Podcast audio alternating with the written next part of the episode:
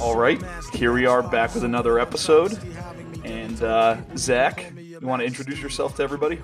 Yeah, hello everybody. I am Zach Pfeiffer, and I started Sovereign. Awesome. Yeah. Yeah. So, so we're kicking off. I want to highlight some small businesses this summer, just because uh, I don't know. I feel like you guys don't get enough recognition, and uh, and you go to any terrain park. I was just at Killington yesterday, and everyone is on this new. I'm I'm reluctant to say new wave, but everyone, you know, there's definitely a new style out there. So I want to kind of meet the guys behind it, and um, you're definitely pioneering some of it. So we'll so we'll learn a little bit more about you, and we'll learn a little bit more about uh, the company. Sounds good.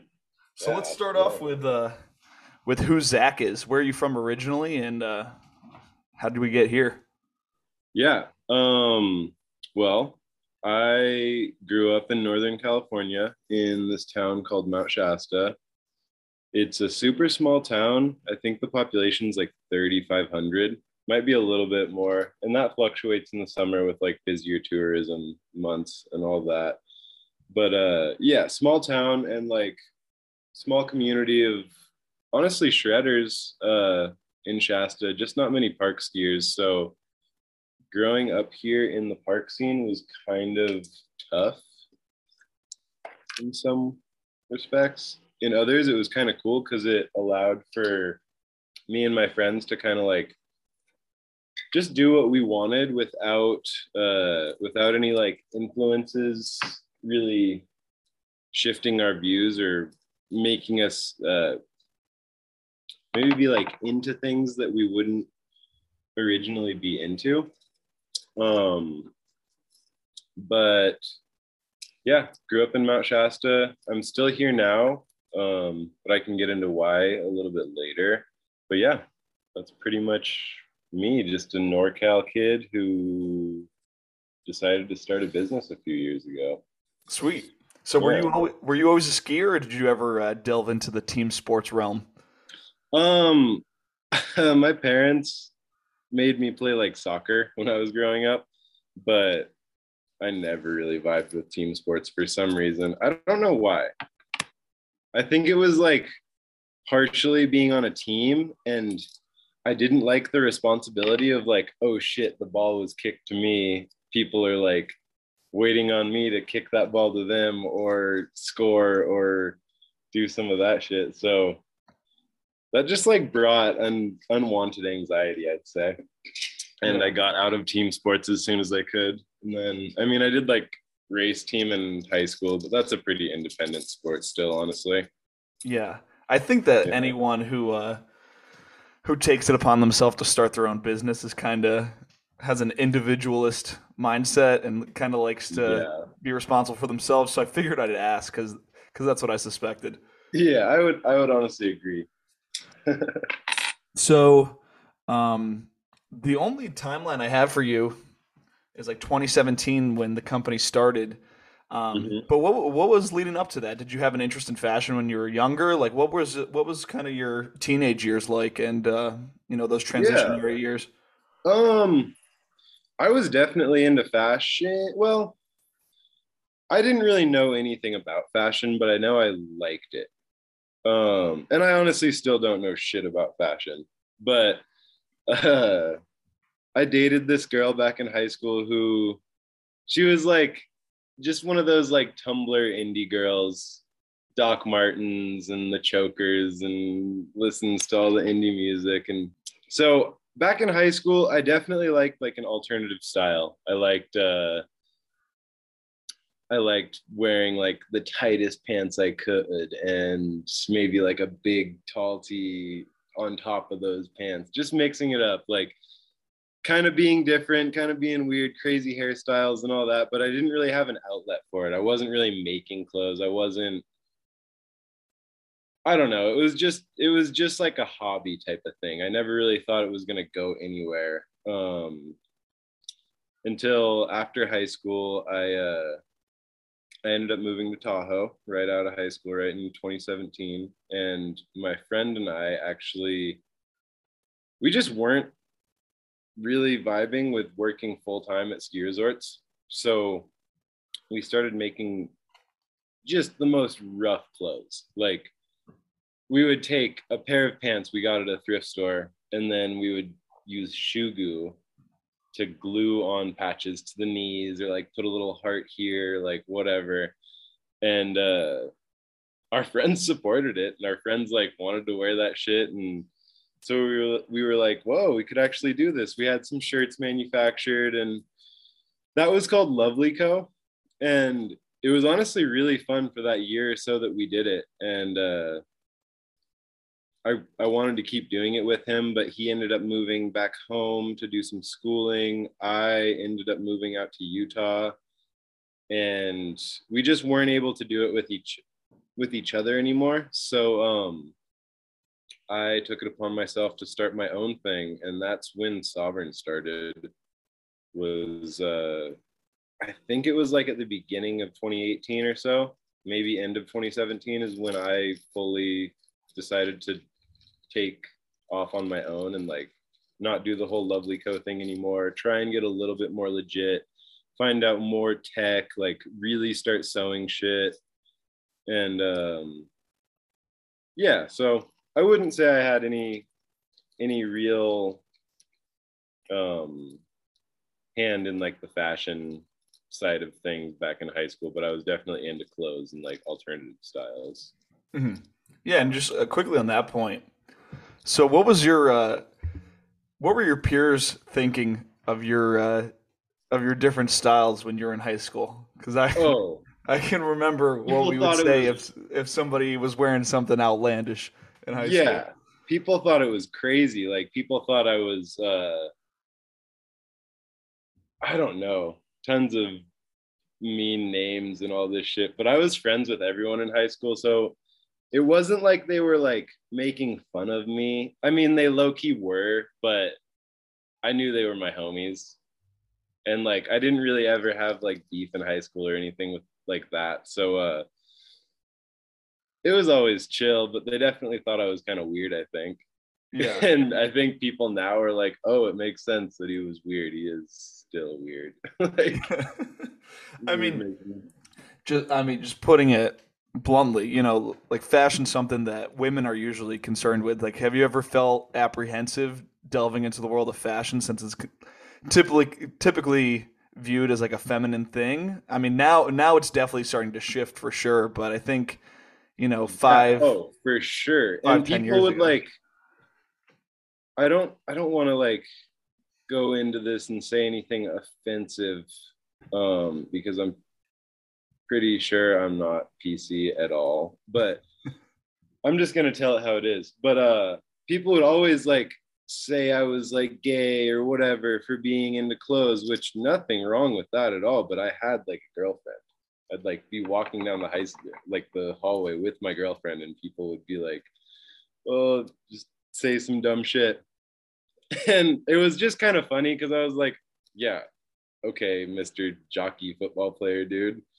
uh, where's your chick? and, I mean, I don't know. That's mostly like a joke. No one really ever made too much fun of me, or at least it never really stuck. But um, yeah, for a while, I don't think I was ever apprehensive about getting into it because I grew up liking what I liked, and it's always been kind of like an alternative thing to most people. So that was nothing new. Um,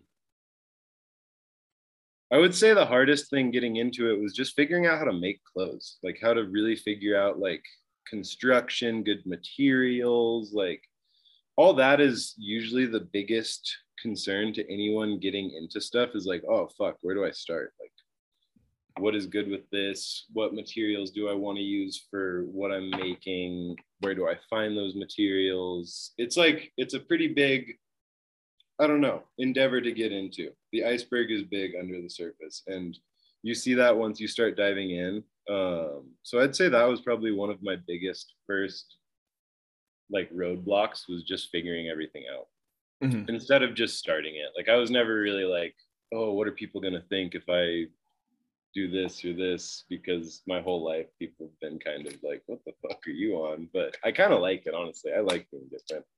Yeah. So you said, so if I remember correctly, you moved to Utah, hmm and uh, so that's where you started launching. And I just want to get my pronunciation correct. Sovereign.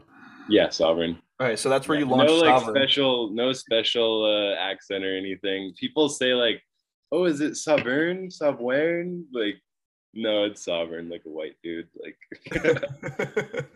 so yeah, tell us about that. It, it, I mean, you could either start with the name origin, or you can just start out with uh, with the like the um, what is it like the growing pains of starting a new company. However, you want to kind of represent it. word um well i'll just rip the band-aid off and just explain where the name came from but and every like my friends say oh it's so cool but i'm a little bit embarrassed of it but i'm just gonna spill the beans i was taking a lot of um like lsd and mushrooms in 2017 i'd say when i came back from tahoe i was just like on this like psychonaut trip and loved it for some reason i don't know what it was uh but I got this great idea one day. I was like, you know what? Fuck work, fuck the government, fuck how the world is run. Like, honestly, getting into like all these conspiracy theories and just like honestly depressing shit that's like, if anyone pays too much attention to it, it's going to bring them down. But it inspired me. It was like, wait, if I just like made a bunch of money I could eventually like own a compound or own like a, a huge plot of land and essentially create like a sovereign nation. And so that just uh, that kind of just inspired me to start a business to make that money. Um, and that that goal has technically changed over the last few years, and especially with other stuff that's happened in my life. Like that's not the goal, but the goal of like creating a place where me and my friends can make what we want to make and kind of live lives without the restrictions of real life um that still applies and i still want to do that one day and i love like i love doing it for the homies and just like making the homies i don't know make money off my shit or they can help me out and they can like do collabs with me get recognition like whatever. It's all about like the homies, like the community that you are around. And that's kind of like the biggest thing for me is I just want to like have fun with my friends. And however I'm gonna like make the money to do that is how I'm gonna do it. And Sov right now is how that's happening. Mhm. Um but yeah, back to where it came from, Sovereign Nation. Um, and then I just changed the spelling because I wanted it to be six letters and yeah i didn't i honestly it's not the most original name i guess it's original from my brain but there are like a few other brands called sovereign that people have brought to my attention after i did it so i'm like i'm just gonna run with it until someone sues me but i don't know well, it's funny. There's also like a cryptocurrency with the same name. I think it's what comes up first when you Google the company. no way really Yeah. Or I don't know if it's a cryptocurrency. It could be like some blockchain service.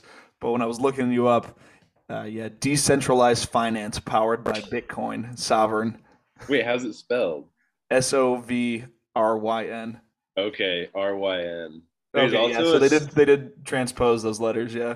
Yeah, there's also a skateboard company based in like LA or something called Mhm. Sovereign, but I think it's spelled a little bit differently as well.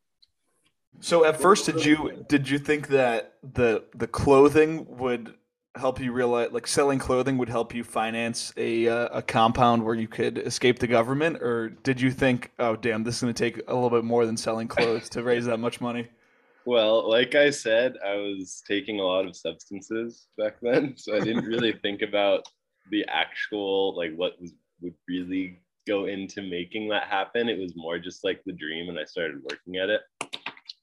So now, being let's say four, yeah, like four years later, uh, I'm a little bit smarter, a little bit more evolved. A lot of things have had have, like made me have to grow up and uh, I've realized that that's not really too realistic anymore.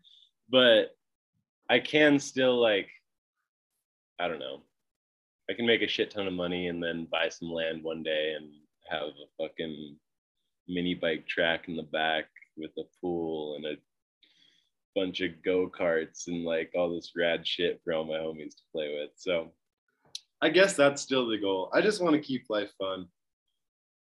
Definitely. That's, that's about it. Yeah. Yeah. So you said that learning the actual construction of clothing was difficult. So uh, how did you even start? You know, what machine, you know, what equipment did you have to buy? Did you learn through YouTube? How did you kind of delve right into it?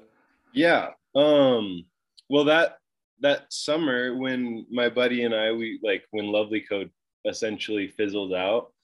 Um, actually, I don't want to say fizzled out. It's still an entity, and if my buddy wanted to bring it back, he totally could. But um, when I stopped doing Lovely Co, I pretty much came home for a few months back to Shasta from Tahoe, and I was just my dad was kind of stoked on what I was doing with my buddy Chan with Lovely Co. And um, he actually had an old sewing machine that he gifted me that I think was my grandma's, his mom. Um, and so he kind of showed me like the most basics, like here, this is how you zigzag, this is stitch length, this is to go backwards to lock in your stitches. And that was like the extent of his sewing knowledge.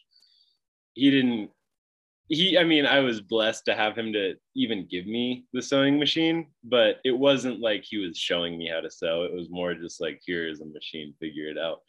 Um so yeah i would just watch youtube videos. And that was just to get the basics but a lot of it has just been sewing and sewing and sewing and sewing. And like i've put in fucking so many hours on the sewing machine that it's like like shit's just second nature at this point. There's definitely a lot of tech I don't know how to do, but the tech that I have learned and that I've done, I've done it hundreds of times. So I'd say it's just all practice. Like practice makes perfect. That's like the most real saying ever. Um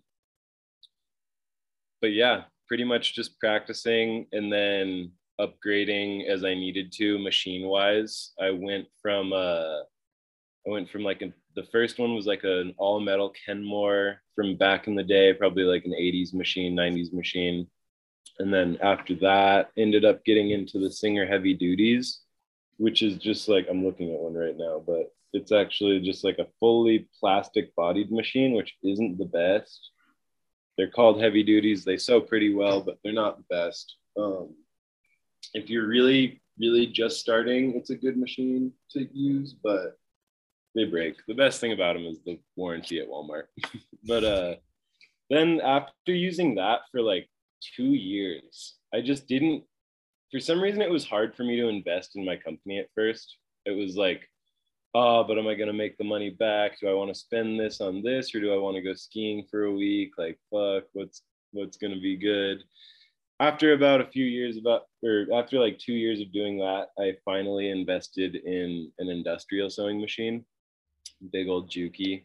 Um, this one's built in the 80s as well but it's like it's to outlast me. It's probably to be sewing when i'm dead. Um, and that was the best move i ever made. It's made my life so much easier. It's like anyone into sewing that's listening to this get yourself an industrial it's like all you need.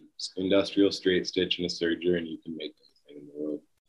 And how much and how much does something like that cost? Because you know sometimes in starting a business, you really got to put you kind of got to just put it all on the line and say, "Yep, this will this will come back someday." Yeah. Um, my industrial was seven hundred, and then I had to invest another three hundred, probably like a month after I got it, to um, put a servo or just replace the servo motor that came on it. But my friends have gotten them for 500 with a brand new motor. Like it's it's like a sliding scale of probably 400 to a thousand dollars for a used one. And then if you want to go new it's going to be probably 12 to 2 grand or so. Um but it's worth it. And if you're really making stuff it'll pay itself off. Everything mm-hmm. does. Um but like i was i was talking about the uh the Singer Heavy Duty, which is honestly a pretty capable machine. Um, those are only like it's like 150 bucks, under 200 at Walmart, and they get you into it. They can sew most shit. Some people can sew leather with them if they have the right thread and needles and stuff. But yeah, yeah, I'd I'd say if you if you have a thousand dollars, you can start a company for sure. Mm-hmm. And so I I know absolutely nothing about sewing or this entire world. Um, yeah. So the industrial, like, is there any point where there's, you know, a computer is doing a lot of the legwork for you and you're just guiding it, or is it always a hands-on process? Um, so my machine does not have a computer in it whatsoever. I think some of the newer Jukis do, and I'm not sure what they do on them, honestly. But mine is just this big metal block with gears in it. You can spin some dials and change some settings, but it's really just ran by a motor that spins this huge thing that drives the needle. Um, so simple, super simple, and you just use different um, foot attachments and like I've got guides and bias tape feet and all this like all these crazy little uh, unique tools that help me do what I do, but it's mostly all hands on. You got to have it's pretty crazy. I use both my feet, my right knee, and both hands all the time. Jeez. Like the machine is super, uh, super involved. Okay, so apart from that, uh, Emmett from Vishnu actually gave me the old um, embroidery machine that he used to use a few years ago. He gave it to me when I was living in Salt Lake. So that was 2018. So I had it for a while. He used it for a while. Now it's broken, but that thing was pretty uh that one was totally computerized. You would just put in your design and then it would just like rip it out in five, ten minutes. It's kind of crazy. I don't know if you've ever seen an embroidery machine run, but it's insane. I think I've seen like I think maybe that's what I was imagining when I was asking yeah. about like the computerized. Yeah, so I, I've seen that online videos of that. Okay. Yeah, so that's mostly just for like art or decorative stuff, or just like throwing designs on something. Um, so that's not really like sewing any anything structural. I'm pretty sure everything that you see sewn is made on an industrial machine in China or in Pakistan or wherever. Um, and that's like that's honestly one of the biggest things for me getting into clothes that i've realized is that everything is technically quote unquote handmade it's just one stitch is being done by one person 400 times a day and then another stitch is being done by another person another 400 times a day. So it's like totally it's just like a process. It's like not it's not one person sitting down and making one jacket in a factory at a time as it is at like higher end uh, like high fashion houses. But it's still all being handmade. You can still find like imperfections on anything you might buy at a store. And there's always that like human aspect of stuff. But yeah that is that is an interesting point that it's it's never not made by a person. So at the beginning obviously you had a very lofty dream. And uh, it's easy you know sitting in your room thinking, oh, you know what, this would be sick, and then actually putting it into action is something completely different. So, even though you already had a little bit experience making clothes, once you started getting running, did you have any doubts, or were you even more inspired that you could actually put into action, even if it was difficult? Um, I would say that I've tried to keep the doubts away because I really try to look at Sovereign as like a big art project instead of a company. Um, it's mostly just like an art project that keeps funding itself and funding like my lifestyle. And that keeps it open to like anything. I can do anything with Sov at any point, and no one's really gonna think like, "Oh, that was weird. He's never done that," because I'm always doing stuff that I've never done. And I think that's kind of one of the. I feel blessed to have it be like that. Um. So doubts, I wouldn't say there's been doubts. There's been times when I've got like, like a creative block, and I don't know what to do and I'm like, shit, I got to make some money, but I don't want to like just make a bunch of hoodies that I'm not inspired by, or like I don't want to put some shit out that's like subpar just to make some money. Like I gotta wait until I'm inspired, and then I'll like I'll go find something else, whether it be like walking a train track or like some rant, working on a car or whatever, to like take my time up until that creative block is done, and then uh, and then get back to work. mm. Yeah. So I mean, that's a good transition. So, what is your creative process? Do you there's I mean, everybody has different methods for it. So, what? How do you tap into it? Um, I don't know because luckily, like where I'm at now, it's all on my schedule. Like I make, I'm my own boss. I decide when I want to work, when I want to play, when like I decide everything, which is honestly a blessing and a curse. You got to have a lot of self discipline for that. And I don't have the greatest self discipline. Like if my homies are like, yo, come to Mammoth, I'm like, shit, okay. When I'm still like going broke, I'm like, I'll, I'll waste the rest of my money down there, whatever. But um, yeah. So I'll just uh, I'll just get inspired. I'm always inspired to sew. I love using my hands and creating and honestly, I could sew every day forever. I get burnt out, but I always get back into it. Um, it's just about like doing something new to to mix it up. I uh, I find that like if I'm getting burnt out on making mittens, it's not that I got to stop sewing and do something else. I just got to start sewing something else. Like I just got to make a backpack or make a jacket or like I love trying things new that I haven't done before, like new techniques or just making a piece that is I just I love making the one of one shit that's like there's never going to be another one. There's never been one. It's just what it is, and that's it. And like, it's not mass produced. And if someone buys it, they're the only person who's going to have it. So I usually just, if I'm feeling a or like a, a mental creativity block, I'll just like, just whip out something weird. Just like change it up and get my mind going in a different direction. And apart from that, if I really don't want to sew, like say if I'm just like super, super burnt out, I'll just have to like take a break and get into one of my other fucking 50 hobbies. Like I'm into mountain biking, cars, trains, graffiti, like tons and tons of different stuff.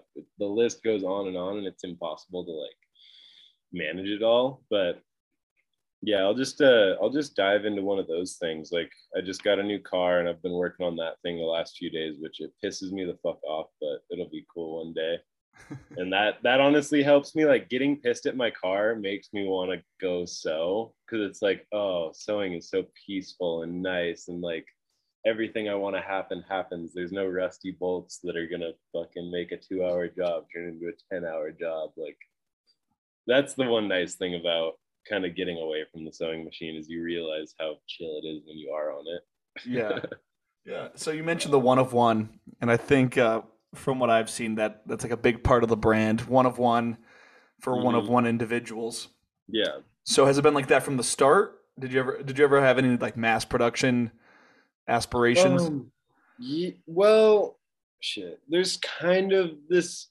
There's kind of like a tentative idea of like wanting to get some stuff manu like a lot of stuff manufactured so people can always go on my site and buy more affordable stuff um, but that's just that's being held back because it's a lot of work to make a tech pack and what i would probably do is like gloves a unique hoodie maybe some pants and maybe a jacket and then maybe eventually like some trunks and like i want to i want to have uh like one of every little aspect of everything that I make be manufactured. So there's always an option to buy on my site.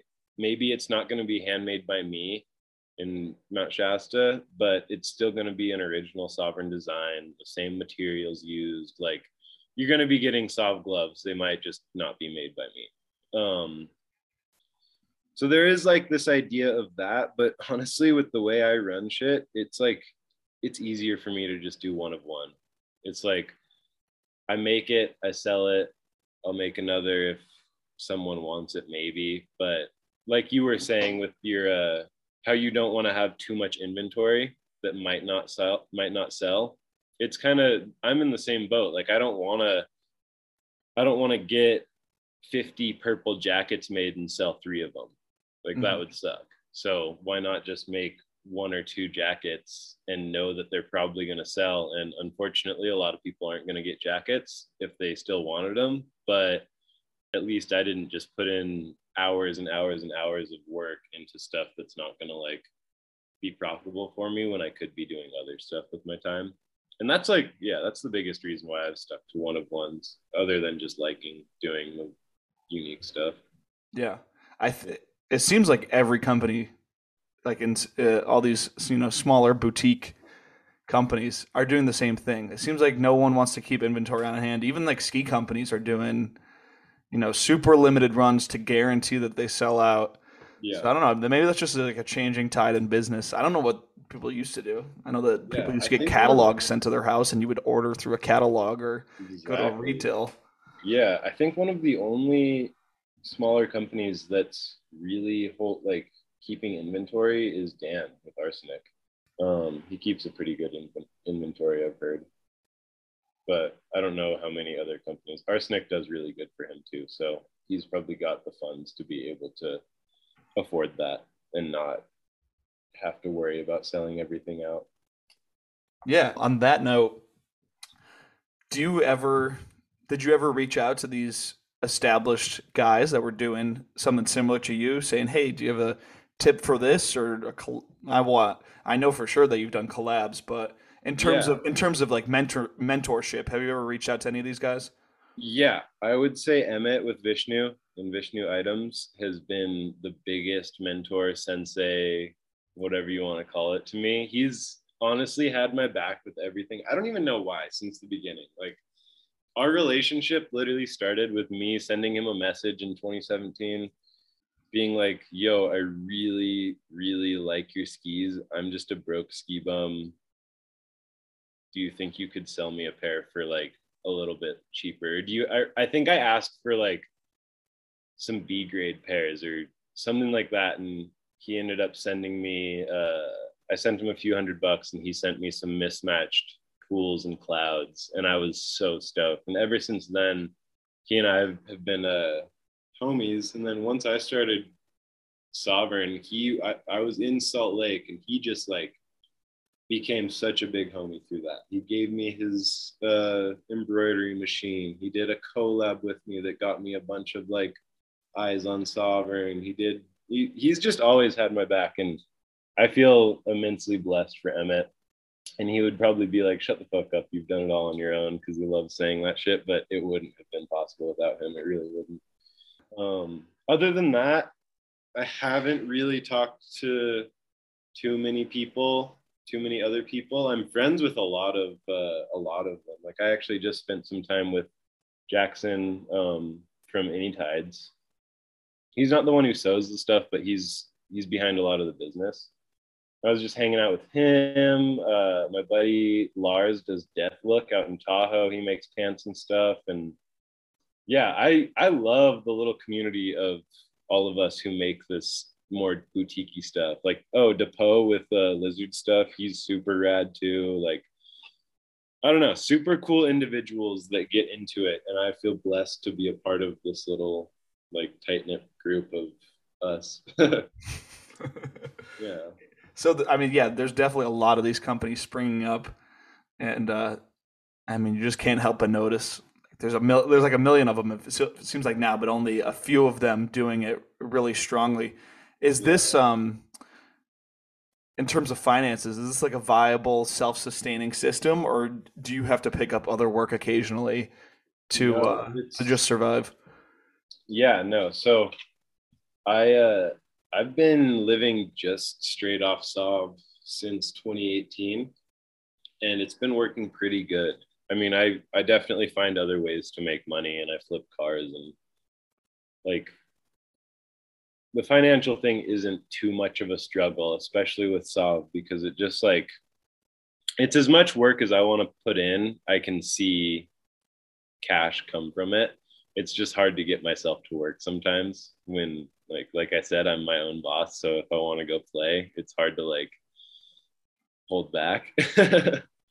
um, and on top of that, I've uh, I had some like shitty shit go down a few years ago. My dad ended up passing away um, unexpected unexpectedly, um, and I came into his house. Like I I uh, inherited his home, my the home I grew up in in Shasta actually, and so I've been able to rent out the downstairs of that for the last few years um, to a buddy, and he does some extracurricular activities that makes us some money as well. So yeah, it's it's my my only like job has been sovereign, but money comes in many different ways. Mm-hmm. Well, I'm I'm very sorry to hear that about your dad. Uh, My condolences. So is that that is what prompted you to leave Utah? Um, no. So I was actually in I was in Utah. I decided to go to Hood um, in May of 20. Wait. Oh, I guess it was actually 2019. Yeah. So left Hood or left Salt Lake, um, went to Hood, was at Hood for two weeks, having a fucking awesome time. Like super, super rad. Ended up uh, taking like a tab of acid one day and just having like a fucking awesome morning. It was super sick. We went skiing, then we went back to Road 39 and we are getting back from like a little hike. And I get a call from my stepmom and I was high as shit, but I was like, you should answer this for some reason. And answer. And she's like, Zach, I need to have you sit down. And she says, Your dad fell off a cliff and he passed away. And so that kind of ended that hood trip. And I was, I ended up going back to Shasta, had a bunch of fucking shit to deal with. He didn't have a will, so I had to go through like probate with my house and like lawyers, which costed like fucking $13,000 and a bunch of other like stupid, stupid, stupid financial shit. Um, but got through it and now we're here and I have got like this awesome studio that used to be my dad's garage that was just like filled with shit and then I ended up living in here with my girlfriend for a second a few years ago right after it happened while I rented out my whole house and uh yeah it's just been like this huge evolution life's been crazy since then, but I've learned a lot. It's made me grow up for sure. Yeah, that is intense. I so I got to ask because that's like a worst case scenario when you're tripping. Have you yeah. have you tripped since, or was that? Oh yeah, pretty... I've tripped since. Um, okay, so it wasn't it wasn't so. No, you know, I, like been... you've heard some stories about like people receiving bad news while in that state, and it is just you, like almost never recover from it. Yeah, I mean, it definitely like sobered me the fuck up. It mm. like once that happened, I was like, holy fuck, life just changed a lot. I need to drive home right now. Wait, it's like it's like a six hour drive from Hood, so like it was the craziest drive, and no one could be in the car with me. My buddy actually came from my best friend, who was like honestly one of my dad's like godsons, pretty much like super close with his family. He's close with mine he lives in Portland, so he ended up driving to Hood immediately, and then like caravanning back with me and my girlfriend. We all had our own cars, which kind of sucked because like six hours in the car right after that happened, being alone was like heavy, and still probably like afterglowing was like the gnarliest fucking shit. I can't even like like thinking back to that drive is fucked, but yeah, um, I've tripped since then and had honestly gnarly, gnarly, way too out there experiences, which have totally made me not that into taking substances anymore. I mean, I probably still will, but I'd say, in, like, apart from that being gnarly, there's been other gnarly shit that I've just like felt on psychs that I just don't, I don't really go there anymore. Yeah.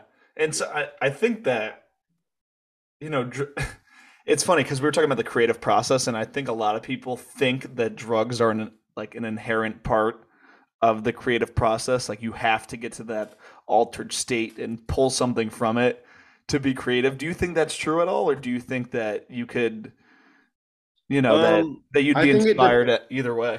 Yeah, I think it depends on the person. So I've definitely been in places where I'm like, oh, I need to take this so I feel something new and I can like I get like the the aspect of like tapping into a new part of your brain and like being able to let this new creativity flow with the use of substances. But if i'm being honest some of like my best ideas like the most high I've been, whatever, has like literally been out in nature, being alone, just in the middle of nowhere, or just walking a railroad track, or just like, I don't know. I get these natural highs sometimes that drugs can't even match. It feels like so real. And that's where I feel like I get, I start feeling like creative visions flow in that state rather than like when I'm on shrooms or acid or something because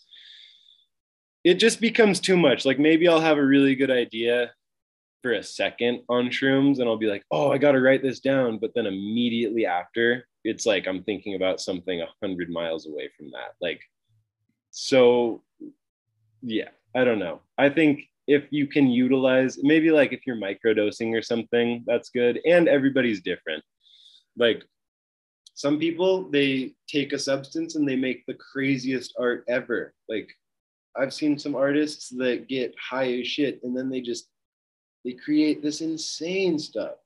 And then i see some people who look like they're high as shit or look like they should have been when they created something and you're like yo what were you on when you made this? It's amazing. And they're like oh i i drank my coffee that morning or whatever. And or like i want i went for a good run and then i went and created this. And it's like oh wow okay. You did that sober. Yeah. That's yeah. like uh i've had that exact same thinking with uh frank zappa mm. the musician okay, his yeah, his yeah. music just so out there you know it's insane and then you read his autobiography and he was like sober and he didn't take drugs and it was just like yeah, some people like are how? just born a little bit out there for sure.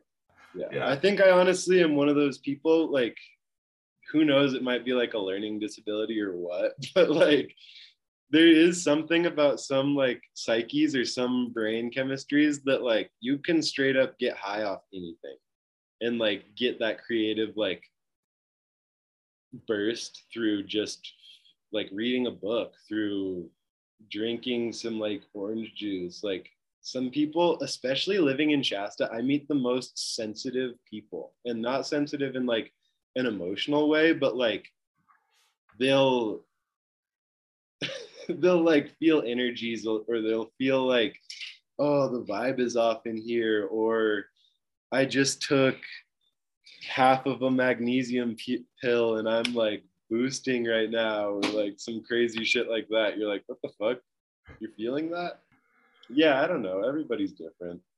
That's funny. So i mean so a lot of your uh it seems like your company and your creative process is is solo what are the collabs like for you working with another brain and working together to create something how does how does that process work for you um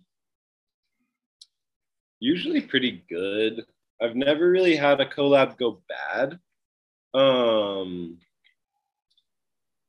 but I haven't done that many. I've done them with my friends where it'll be like a homie's staying at my house for a week and they can sew. So we do like a little collab on some hats or mitts or whatever. And uh, they're using my patterns and it's all it's all kind of like my style um, I just let them go off on whatever their little art form is that's going to add to it. Um, but yeah, I would say like Emmett and I got some goggles in the works right now, which we haven't really talked about it too much. But I went on a street trip with him earlier this season and we were shooting around ideas. And I think it really just takes some dialogue, dialing in what we both want and like share, like trying to share a vision um Yeah, I don't really have any real creative process to it though. I don't have any real creative process to anything, honestly. it's just this whole thing is just me winging it. Back to you saying it's mostly me. It really is mostly me, but I do get a lot of help from homies when they come through my place or if they're driving through. They're always trying to help and like for anyone listening to this who has helped, thank you so much because the help is like what makes it really work. Like last night, I was making this backpack. Um, and while I was making the backpack, my friends were printing shirts for me. So, like, I got 10 hoodies done while I was making this backpack, and I didn't even have to touch them, which is just super rad. Like, that type of shit helps so much. Um, and that's kind of where I want to see it go is not just my thing. Like, everyone, so many people are like, "Oh, you're the dude who does sovereign. It's all you, right? That's so cool." And I hate it. I hate that it's all me. I don't want it to be like this individualistic, like, "Oh, it's Zach Pfeiffer and his art." Eh. Like, I don't want it to be like that at all. I want Sov to be a crew that makes movies and has a crazy community behind it, and like does rail jams and has like, fuck, parties and premieres and all this shit. Like, I don't want it to just be me. I want it to be like all the homies doing it together and like everyone feeding off of it and everyone getting paid and everyone like living their best lives off this thing that makes it so we don't have to work on anything but what we want to work on. Like one of my best buddies, Tristan Steen, he's a at Sony Handycam online. One of my biggest dreams is to like give him a job filming Sov full time. Like he's a big filmer. He loves filming. That's all he wants to do. It's his like, and he's a fucking really good filmer, best filmer I know. And like, I just want to make it possible for him to make whatever 50 grand a year, whatever, just off filming videos for me. Like, I want to pay him good, better than any other filmer is paid in the game. Like, I mean, maybe not Red Bull money, but like I want to make it his job and I want to make other shit my homies jobs. I want to make pro models for people eventually that will get them paid. Like my buddy Andrew Branch, we just started doing uh, some gloves for him, and like I haven't been able to pay him that much because we haven't sold that many pairs. Um, but it still feels good to like pay a homie for all they got to do is ski and like their skiing is what sells the items, which is sick. Um, yeah, that's like that's the biggest goal, and that goes back to like the whole sovereign nation thing. Is it doesn't have to be like a physical place that is a sovereign nation, but it could be like this almost like metaphysical idea of like this brand is allowing us all to live the lives we want to live apart from like society's rules and their fucking you got to do this you got to get a job go to college work nine to five like i don't know i think i can keep me and all my friends away from that at least that's the goal that's awesome i think that is a that was a good point to transfer over to viewer questions okay. um that was yeah that was i think that was a good good summary of your vision for the future that was that's awesome so first viewer question. Um, it's the one that we've been sticking with. It might have. It's not. I don't even know if I can consider viewer question at this point because it's just like a recurring segment. What is your hot take in skiing? And if you want, you could do in fashion. Ooh, fuck. Damn. Well, honestly, I think having any sort of ego in skiing or thinking you're better than anyone else in this fucking little sport is so whack. Like some people, oh my god, I had to leave Utah because of all the cool guys. Like if you think you're better than someone because you can fucking dub 12 or something like that and someone else can't, it's so lame. It's like even worse with the people that can like almost dub 12 and those that can dub 12. It's like it's so funny. Like if you think you're some hot shit because you strap on skis and you're good, or you got like it's the same thing as Instagram followers, or you your parents have money or whatever. Like if you think you're better than anyone else on this planet because you do something, you're so whack. Like oh. everybody's equal. Sure, some people can do things that others can't, but whoever you're comparing yourself to that can't do what you can do can do fucking 50 things better than you that you haven't even thought of. Like, I don't know. I hate all that ego shit and just like thinking you're better than others. And there's a lot of that in skiing. Yeah. I guess in fashion too. I don't really have any hot takes for fashion though because I don't know anything about fashion. I just like it. You just I honestly skiing. feel like Yeah. I'm minnow uh, in like a pool of sharks with like everyone that's really into fashion.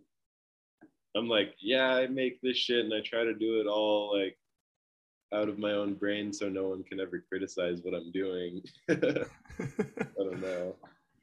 That's funny. All right, good take.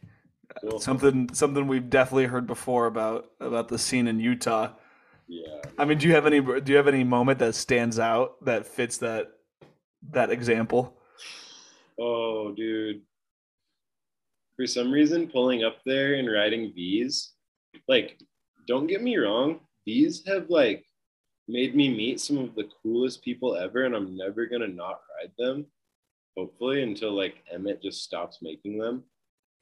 But when I pulled up on V's in 2018 or 17 or whatever in Utah, and uh, like got to the top of the uh, mile my jumps or some shit. It was just this crew of kids. I know who they are now. I'm not gonna say any names, but they just like, and they all followed me on the gram and like would message me and like be chill.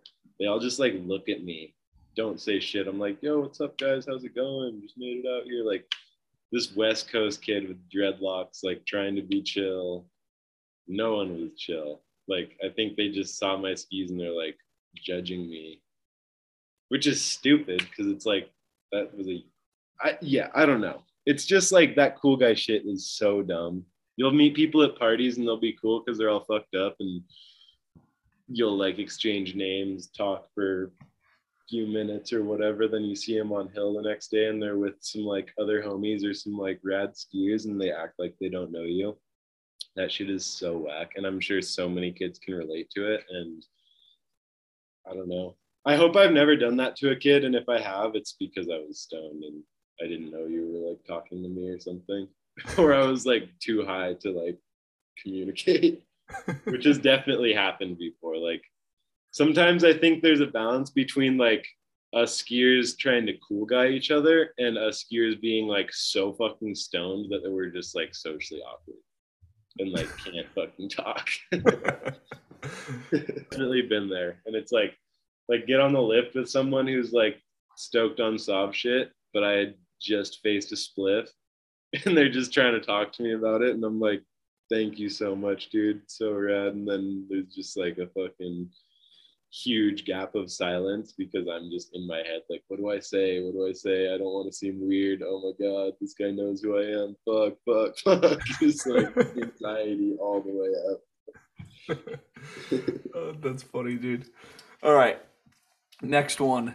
Uh, this was kind of a two people asked a pretty similar question. So, N, what was your first item of clothing you made slash sold? And then Mac asks, who owns your first piece? Ooh. Fuck. I think I probably own the first piece, potentially, or like my mom or something. I like to keep firsts, but wait, what was the first question? What was my first piece? Yeah. Um, I, that's hard. I used to like modify a bunch of thrifted stuff, but I would say my first sewing piece, like real piece that I sewed, I used to make these little bags that were about the size of a tree fort. Um, and same, they were pretty much just a modified tree fort and not to the build quality of tree forts whatsoever. But they were just like bags, like festy bags that you would just like wear around your neck. Um, and that was with Lovely Co. And then with Sovereign, I would say I uh the first like fully sewn piece I made were these pants that were made out of like bed sheets, so super thin. Like they've turned out like scrubs, but I thought for some reason that they would sew up well. Poor, poor construction. Actually, decent construction, poor materials, and poor thread. They never like popped, but I was always like scared to wear them, so they just sit in a drawer at my house now. Um, but yeah, I I think that's about it. I think I yeah, I was just like making I was just making uh those bags and I made those pants and then I started making the mittens. But everything apart from that was not fully constructed by me. It would be like I would thrift blanks and then modify them, which I still actually do, and which is actually super, super fun. And I recommend to anyone trying to get into it is just buy your blanks at thrift stores because then you're like supporting uh, slow fashion. You're not like buying new stuff and bringing more waste into the world. And all of your items are going to be one of one because it's hard to find the, the, same items at thrift stores. Mm-hmm. Yeah. So speaking of one of one, yeah. Uh, this kind of offshoot of it, and it's not even a viewer question, but do you remember every piece you make? Like if you see someone in the wild or online with the piece, do you does that bring you back to being in your studio? Like, oh yeah, I, re- I remember making that. That you know that little um, detail was a pain in the ass. Vaguely, vaguely. Like it depends. If it's pants or like a backpack or a jacket, I'll totally remember. But with the mitts, like I've made so many mittens that I cannot remember all of them. Like people roll up on me and be like, "Yo, you made these," and I'll be like, "Oh shit, that's a fire colorway." Yeah, I did that. and uh, yeah, there's like there's that. I like. I do not remember. It's over a thousand items that I've made so far. So there's like a lot. There's a lot yeah. of shit there. Yeah. All right. We got two more people asking very similar questions. Reed and Floster, favorite brands in skiing other than your own? Favorite brands in skiing other than my own. Um, Vishnu and Vishnu items. Uh, and this is in no in no like list type style. This is just a random list. No one's at the top, no one's at the bottom, but probably Vishnu items, uh, Vishnu, um, reevaluate, fucking lizard stuff, uh, death look, joystick, like so many, and I'm I'm forgetting so many. Um, damn, are there any more off the top of my head that I can remember? I'm honestly like not I'm not remembering them all off the top of my head, but the homies know I fucked with them. Like yeah. they're all like literally every small business, any tie, it's like everything. I love everybody who does it. And like I think my favorite thing about all the different brands is that we honestly all like help each other. Like all I'll let people know if they ask questions. I'll like let them know where to buy fabric or thread or a machine or whatever. Help people look for stuff. And like if I ask questions to them, they'll help me out. Like I've never had someone not tell me a little piece of advice. Like no one's ever been like gatekeeping with their tech, which is super cool.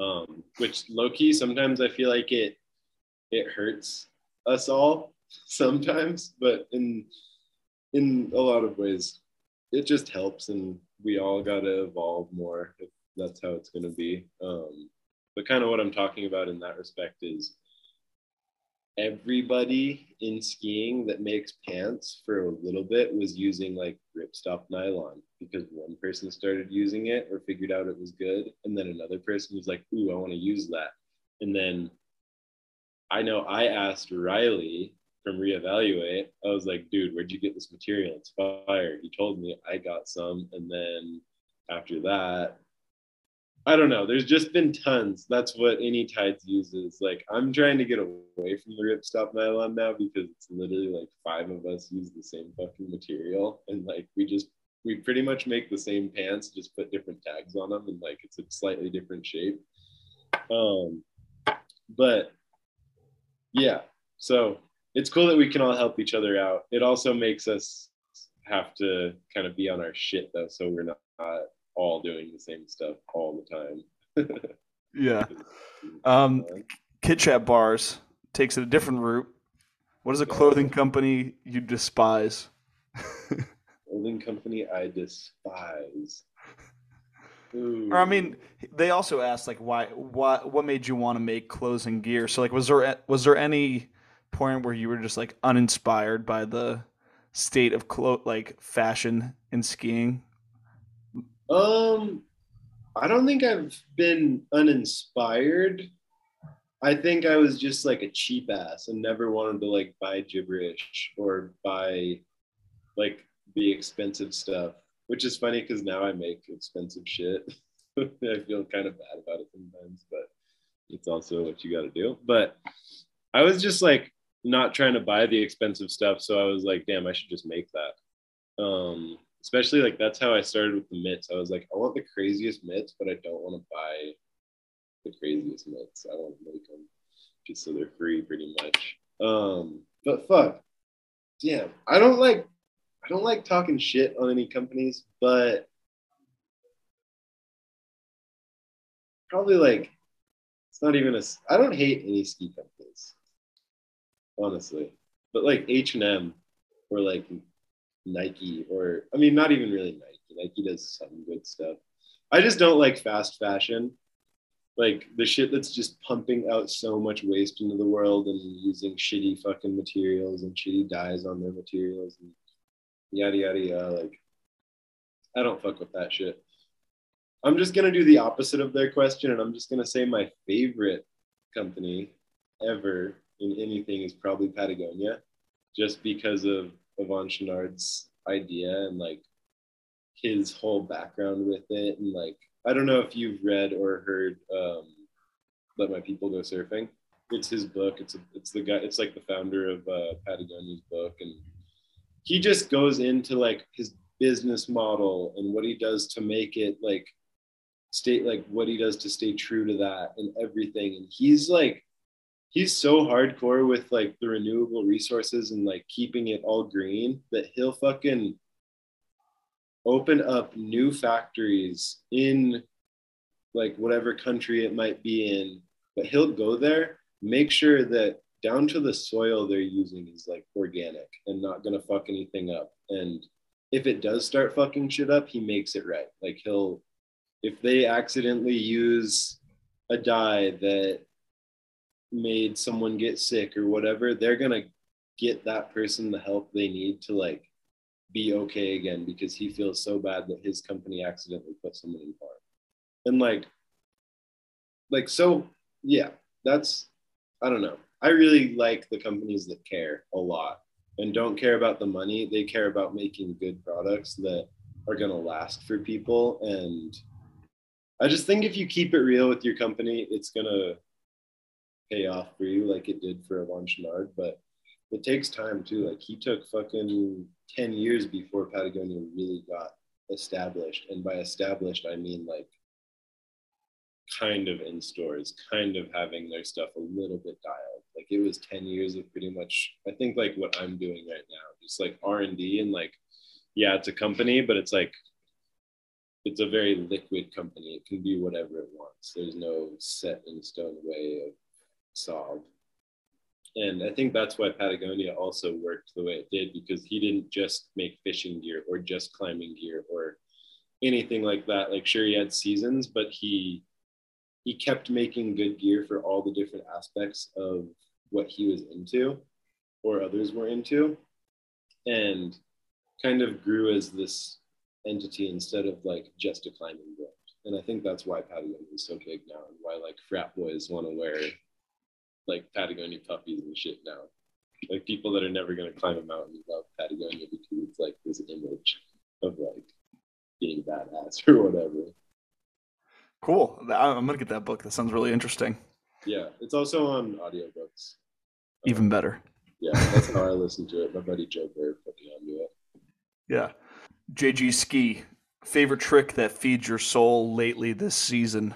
Shout out Yori. Um, shit.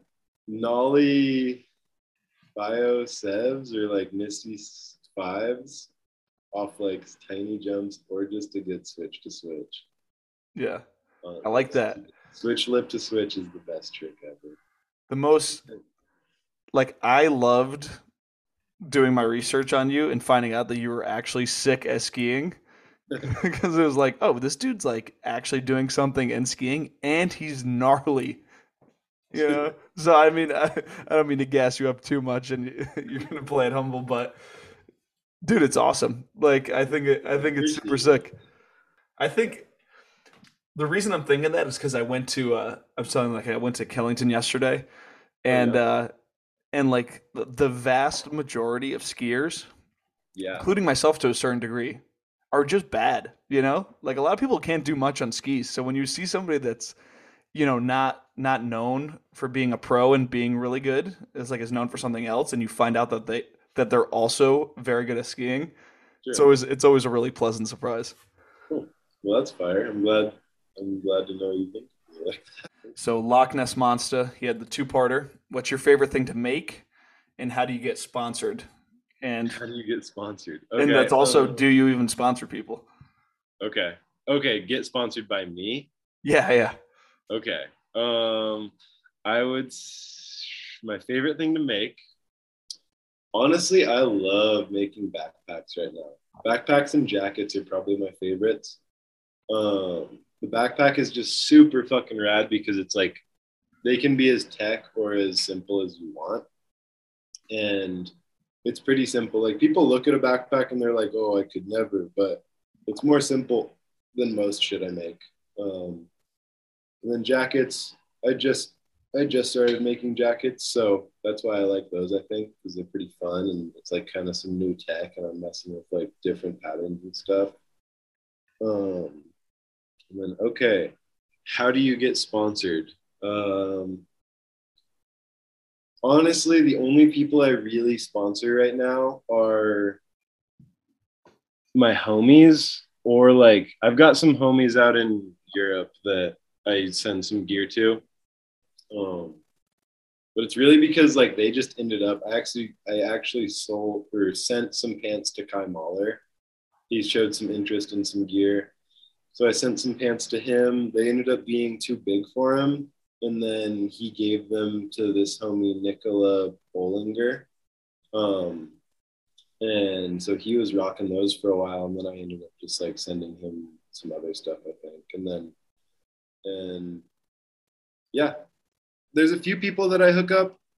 I think that if you wanted to be sponsored by Sov, shoot me an edit but don't expect much because it is like a one man army pretty much right now. Like everything's one of one. It's more like I think you should want to wear Sov because you want to like wear something one of one and unique instead of wanting to wear Sov to be sponsored. Um, because that's what it is. It's like the gear that I make is not like let's say wear leathers.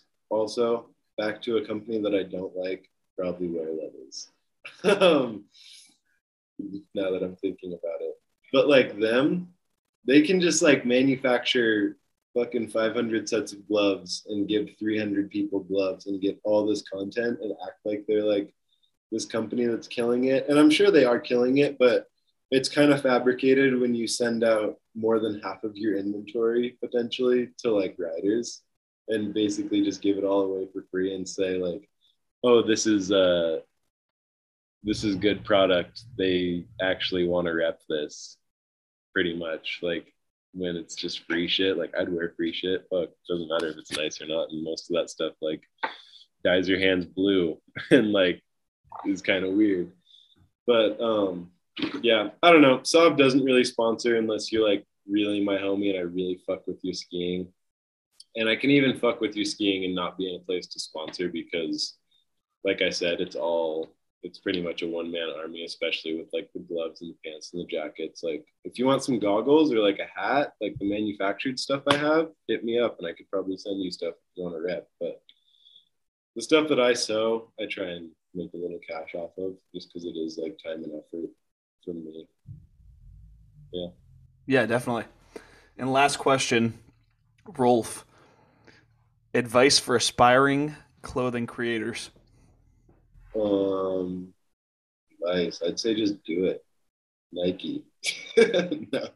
Um, yeah, I well, in all seriousness, just doing it really is like the biggest thing is just getting started. So many people talk about the, what they want to do and have all these big ideas, and they say like, "Oh, I'm gonna do this and this and this," but then you never see them do it, and you're like, "What happened to those ideas?" Like, think like you hear a homie talking about something and then two three years goes by and you're like dude if you started that when you were first talking about it you'd be you'd be making money you'd have a following you'd have like support like all this shit. You just got to start. None of that stuff is going to come until you start and i think that's the biggest thing for people is they want um they want acceptance or approval before they even do anything.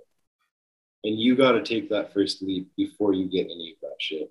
And like maybe it's not going to work but it probably will if you're like putting your heart into it and being real and like i don't know.